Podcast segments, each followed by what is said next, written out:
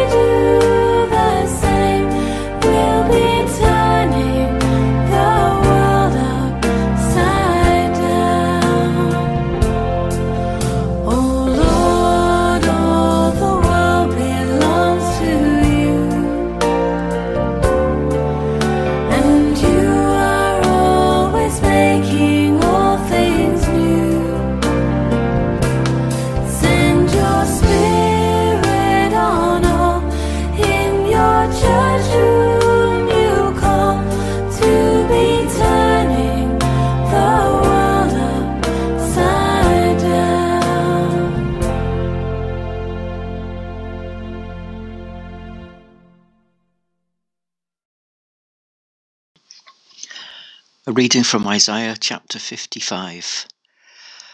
Ho, everyone who thirsts, come to the waters, and you that have no money, come buy and eat. Come buy wine and milk without money and without price. Why do you spend your money for that which is not bread, and your labour for that which does not satisfy? Listen carefully to me, and eat what is good, and delight yourselves in rich food. Incline your ear and come to me. Listen so that you may live. I will make with you an everlasting covenant, my steadfast, sure love for David. See, I made him a witness to the peoples, a leader and commander for the peoples. See, you shall call nations that you do not know, and nations that do not know you shall run to you, because of the Lord your God, the Holy One of Israel. For he has glorified you. And now a reading from Psalm 145. The Lord is gracious and merciful, long-suffering and of great goodness, The Lord is loving to everyone, and his mercy is over all his creatures.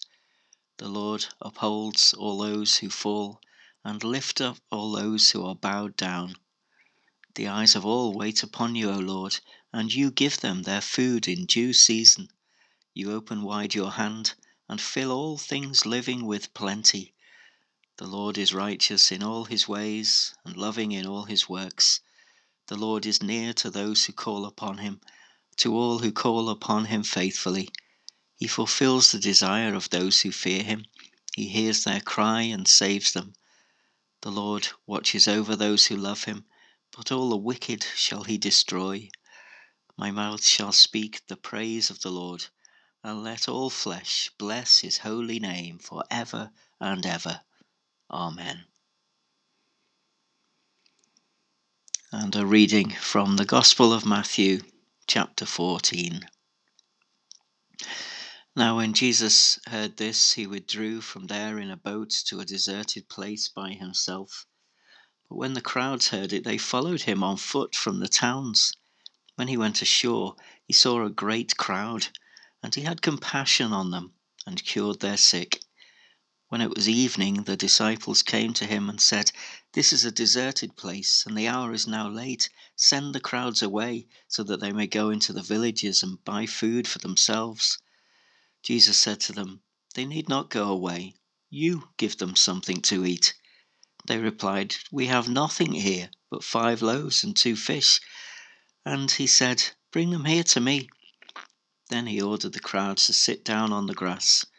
Taking the 5 loaves and the 2 fish, he looked up to heaven and blessed and broke the loaves and gave them to the disciples, and the disciples gave them to the crowds. And all ate and were filled, and they took up what was left over of the broken pieces, 12 baskets full. And those who ate were about 5,000 men, besides women and children. This is the word of the Lord.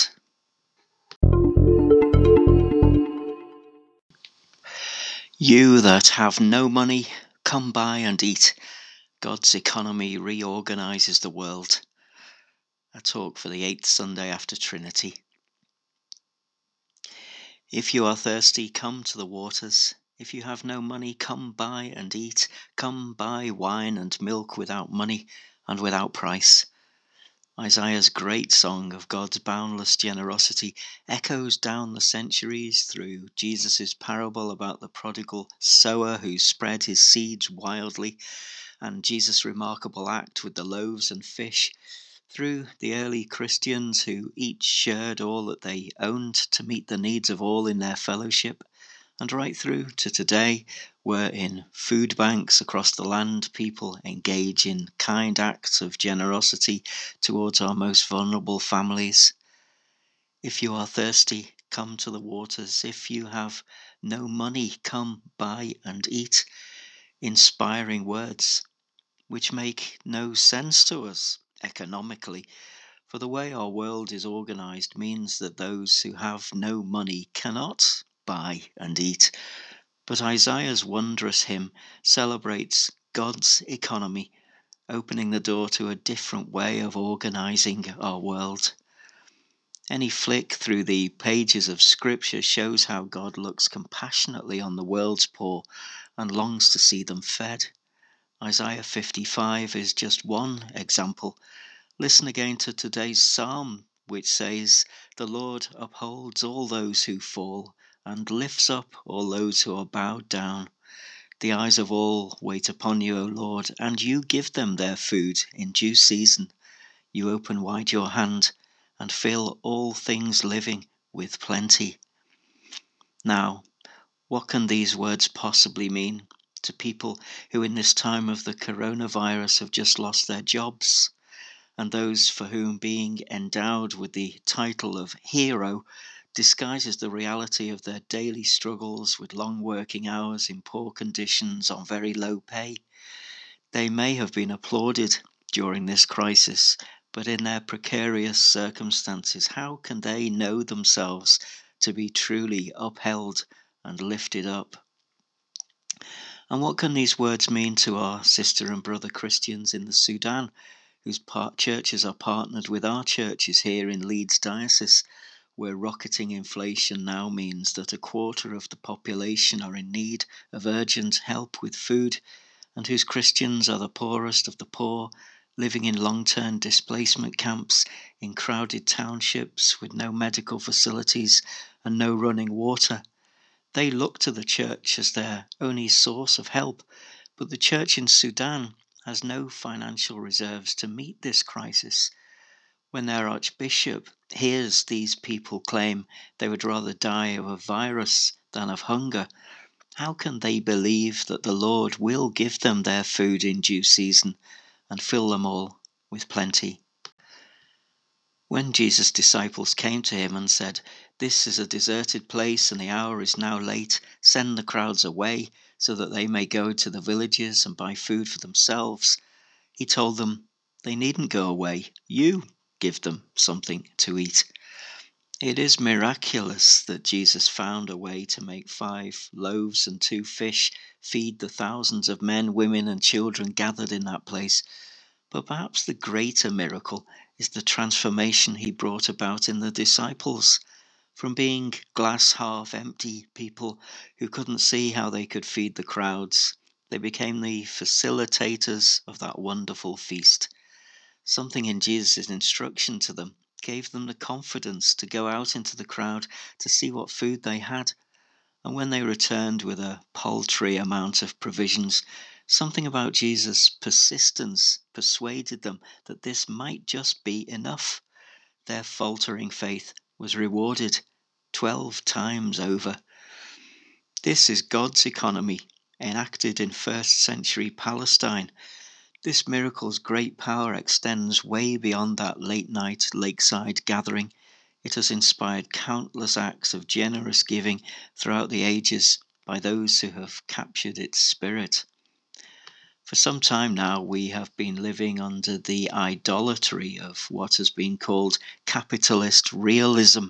That is, the widespread sense that not only is capitalism the only viable political and economic system, but also that it is now impossible even to imagine a coherent alternative to it.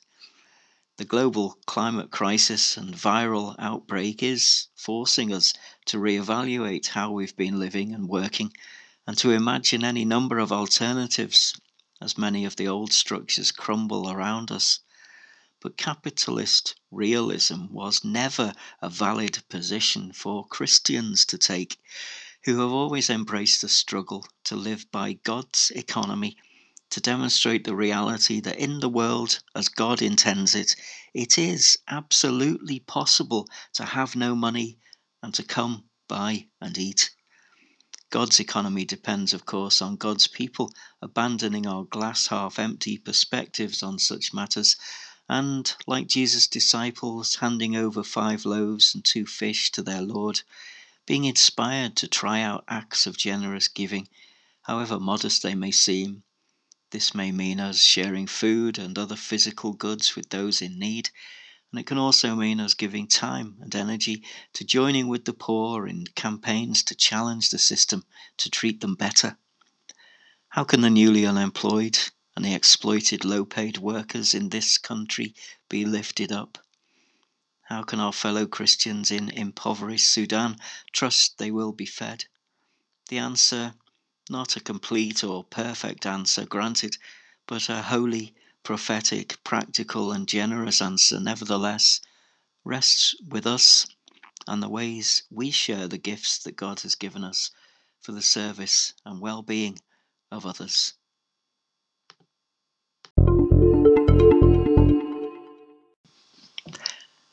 Let us pray.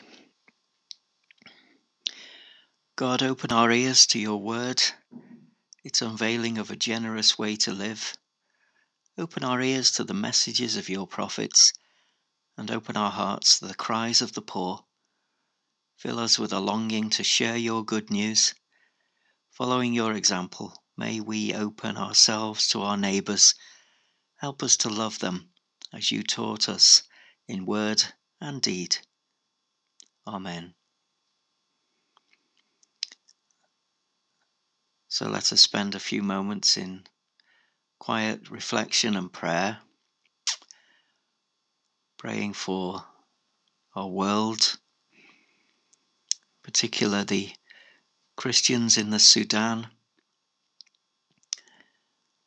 as well as people across the world struggling through high unemployment and lack of money to buy food at this time, including the struggling workers, the recently redundant and the homeless here at home in this country.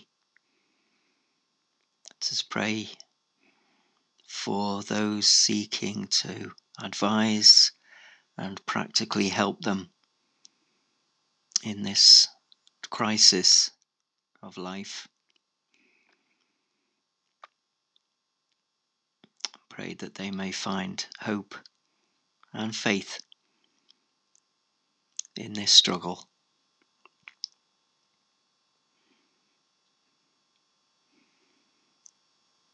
Pray for our communities, for those who are struggling at home at this time through ill health or staying in because of the virus, concerns about its spread, those longing to see loved ones distant for a long time now.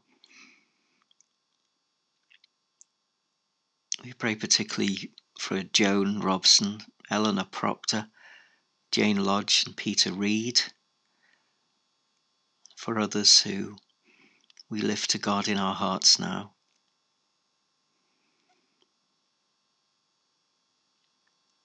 We remember those who have died in the love and the faith of Christ, particularly Betty Woodburn and Jane Cowperthwaite, asking God's blessing on their families as they miss and mourn them. As we remember others who have died in the love and the faith of Christ, we look forward to a day when we'll be reunited with them in God's glory.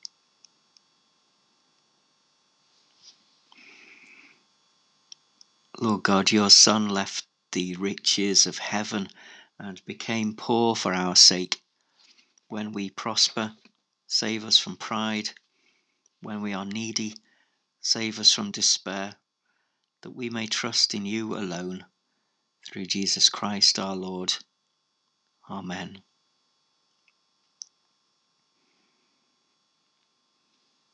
Strengthen for service, Lord, the hands that have taken holy things.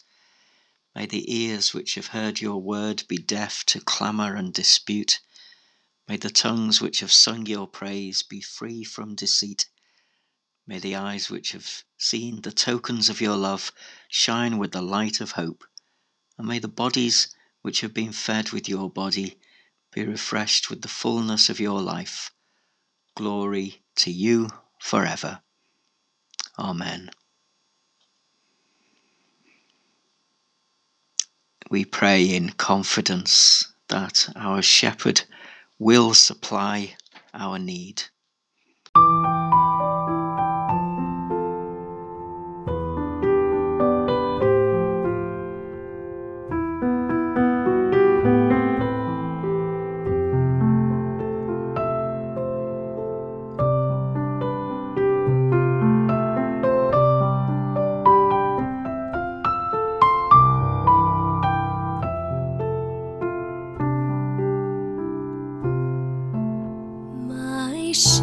Shepherd will supply my need. Jehovah is his name. In pastures fresh he makes me feed beside the living stream.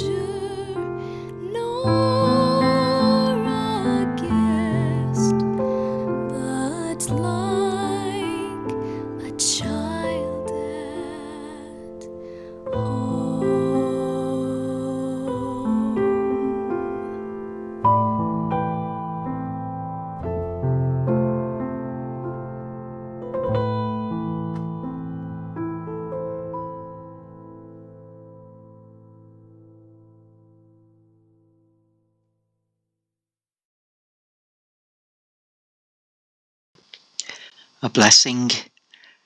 May God write a message on your heart, bless and direct you, and send you out, living letters of the word. Amen. And the blessing of God Almighty, Father, Son, and Holy Spirit, be with us now and always. Amen.